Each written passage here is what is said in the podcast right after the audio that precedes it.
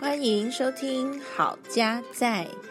让家成为安心归属的所在。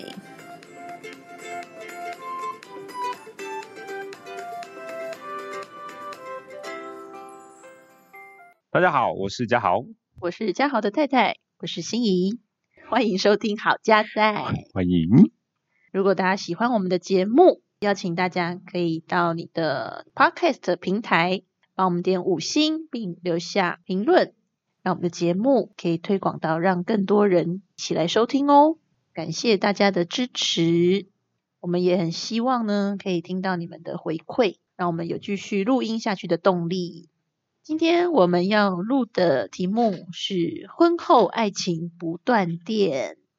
有人说，婚姻就是爱情的坟墓。那我们真的希望我们在婚内这个恋爱的电呢，是可以源源不绝，没不错，会有缺乏的时候。嗯，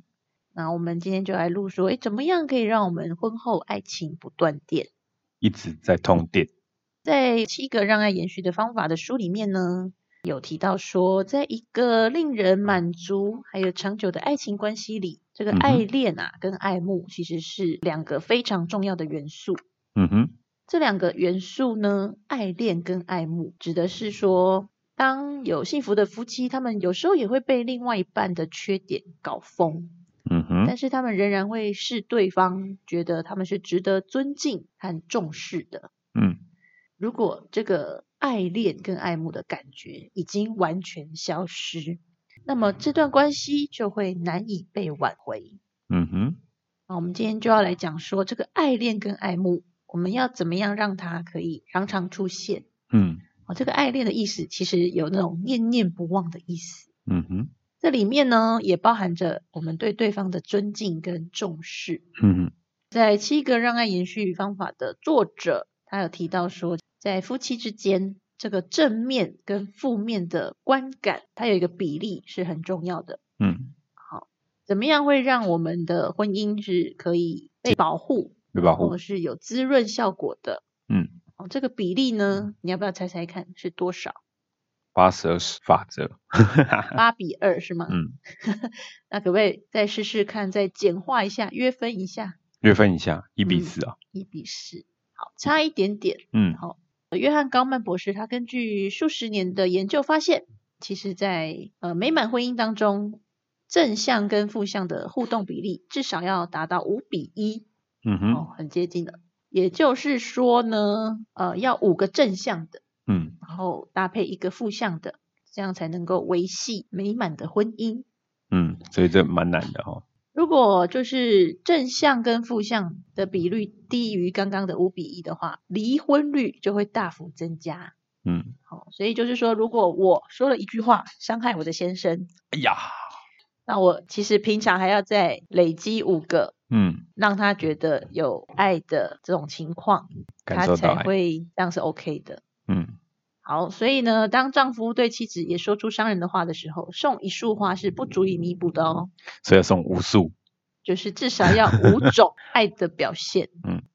那我们来介绍一下哈，其实这个爱的表现，如果我们用错方式，嗯那就会没有对到对方的频率，那对方就没有感受到爱。啊、这个观点呢，其实是从一本书叫做《爱之语》里面出来的。一个盖瑞·巧门博士啊、他的发现就是说，其实人有五种表达爱的方式，嗯它称为叫爱的语言。那这个爱的语言就表示说，诶，哦，那我如果一个人说台语，那一个人说英语，然后彼此都没有了解对方的语言的时候，就会没有办法呃把这个爱存到对方的心里面。嗯，是的好，让我们请嘉豪来帮我们介绍一下爱之语。 ，OK，我刚刚有提到五种爱的语言，那第一种呢是肯定的言辞，第二种的语言是精心的时刻嗯，第三个语言呢是接受礼物，第四个语言是服务的行动，那第五个语言呢是身体的接触。我们回头看一下，肯定的言辞就是说，啊，这个人他要感受到爱，他必须要收到别人给他这种肯定的一些话呃语话语，嗯，肯定称赞的一些称赞。是的。有没有人觉得听到赞美或是称赞及对自己的欣赏的时候，会特别的开心？那你有可能就是属于肯定的言辞爱之语的人哦。嗯，那接着我们要来谈第二种爱的语言——精心的时刻。主要的爱的语言是精心的时刻的人呢，他们就是希望跟他的另外一半啊，或者是跟他爱的人呢，他们有一段那种单纯属于他们的时间，可能是谈话，可能是爬山等等，就是那种专属的时间哦。精心的时刻表示他是很专一的，单独不是说在做一件事然后划自己的手机，那不叫做精心的时刻。第三种爱的语言就是接受礼物嘛，有的人很喜欢收礼物，哦，可能是物质的礼物，也可能是精神的礼物，或者是一些卡片呐、啊或者是花束啦，哈、等等，那每一个人接受礼物的不一样。那这边的礼物呢，它不是说一定要很高额的物品才叫做礼物，那有时候是心意是当中最重要的一件事情。这个礼物有可能是针对对方的需要，嗯就是不一定要很高贵。假设我看到对方他比较怕冷，是，那我为他冬天预备一双手套，嗯其实他可能不需要花很贵的钱，嗯，但是因为你是坐在对方的需要上面，，是是，那就会特别的让人家感动。嗯然后或者是说，你知道对方现在缺了什么，嗯嗯嗯，然后你就补上去，对，然后他就很容易感受到哎爱。对，好嗯，那第四种爱的语言是服务的行动，有一些就是我们可以帮他做一些什么哦，例如帮他捶捶背啊，或者是他需要洗碗呢，你诶，你帮他洗了，或者是你帮他做了一些事情，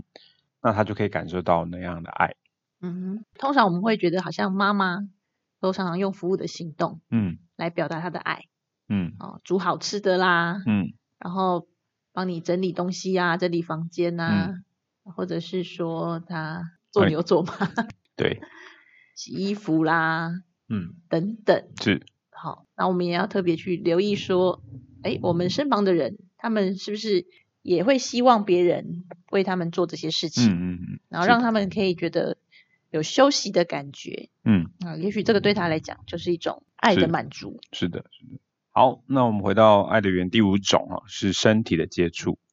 哦，身体接触就是身体能够有一些互动，例如拥抱啦，啊，或者是一些拍拍手啦、拍拍肩摸呐、摸头，摸摸头啊，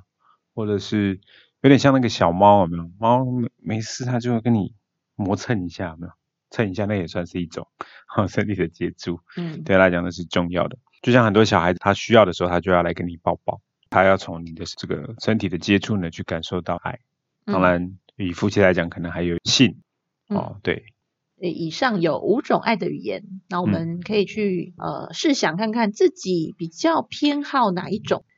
这个五种爱的语言，就是说我们可能有比较擅长、比较容易接收到的这种爱的嗯语言、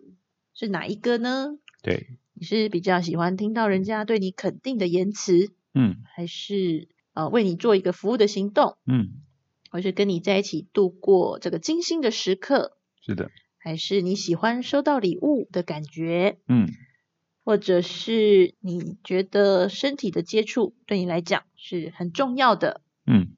我们可以想想看自己是属于哪一种。那其实网络上呢，也可以找到爱之语的这个测验，嗯好、你可以透过呃，他给你一次两句话，然后让你去选说你比较偏向哪一句，嗯那来做最后的了解，你哪一个 H 语的分数是比较高的，那你可能就是比较喜欢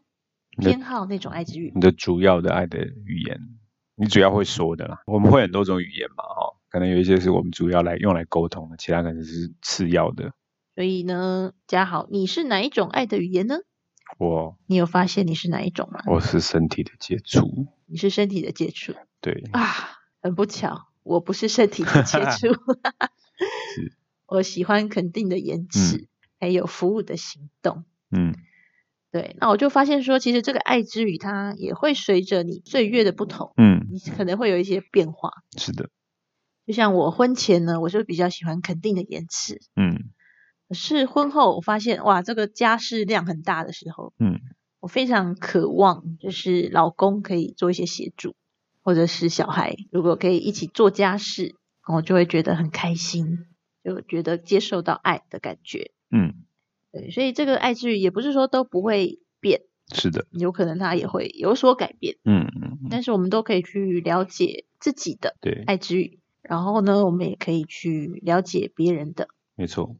这个有一点很重要，就是如果你没有去理解对方的主要的爱的语言，你可能会觉得你你好像都在帮他，或者你在表达你对他的爱，可是他好像都没有收到。嗯，就像刚刚心怡提到的，就是说他喜欢肯定的眼。那时候如果我都一直送他礼物，可是他他当然能收礼物是很好啦，但是他能够感受到那个爱其实是还好而已。还好，他对，因为大家有收过礼物嘛，有时候人家送你礼物，好像谢谢谢谢，可是他送了一个你可能不是那么需要或者是喜欢你，那个那个感受其实是不一样的，就没有打中嗯对没有人家打的中心，对，所以我们可以去研究一下。嗯，那通常呢，有时候我们自己习惯的爱之语，我们也会常常用这个去付出，嗯或者是说你会跟别人抱怨，嗯怎么都没有这个。嗯，好，比如说嘉豪以前就会送礼物，对，那我就会说怎么都没有写卡片，嗯写张卡片来看看嗯啊。结果其实比较重要的是那张卡片，是礼物就省了这样，就是看到卡片会嗯想要感动，想要流泪，嗯，那礼物就还好。还好所以聪明的大家应该嘿就知道，要怎么调哈？ 我们要做可以投其所所好好的，嗯，不是给己所要。就像现在这个社会，我们常会讲到要那个追求这个高投资报酬率，对不对？对啊，一样嘛，这个在婚姻的关系里头，两个人的关系里头，如果你有一个比较好的方式可以让对方感受到爱，那你也不用花那么多的 effort，那么大的力气。为什么你要去选择一条会让你比较累，然后又没什么效果的路线呢？嗯所以我觉得我们可以朝这个方向来思考说，因为有时候就是说你你跟你另外一半，你真正了解到他的需要的时候，你就会做的比较轻省，然后你们的关系其实也可以变得更好，因为你能够很快的打中他的需求。是的，所以我们可以思考看看。哎，过去我们可能不了解有这个概念，嗯，哦，就想说爱就是就是爱呀、对啊，就送礼物啊。 没想 到爱还分那么多种。嗯，那其实包含服务的行动，或者是你跟他一起有一段精心的时呃刻。属于你们两个一起做某些喜欢的事情的时间。，嗯，这个有时候对于忙碌的人来说，可能比较会忽略。诶，其实我们一起做一些事情，然后是对方喜欢做的事情，嗯，这些事情也许对他来讲就是非常的重要。是是是。哎、所以你提到这一点，我我想要补充一件事情，就是有的人会常常说啊，他喜欢的东西我又不喜欢，那我很痛苦啊，对不对？哦，对。可是重点在于，不是你喜不喜欢，而是他喜不喜欢。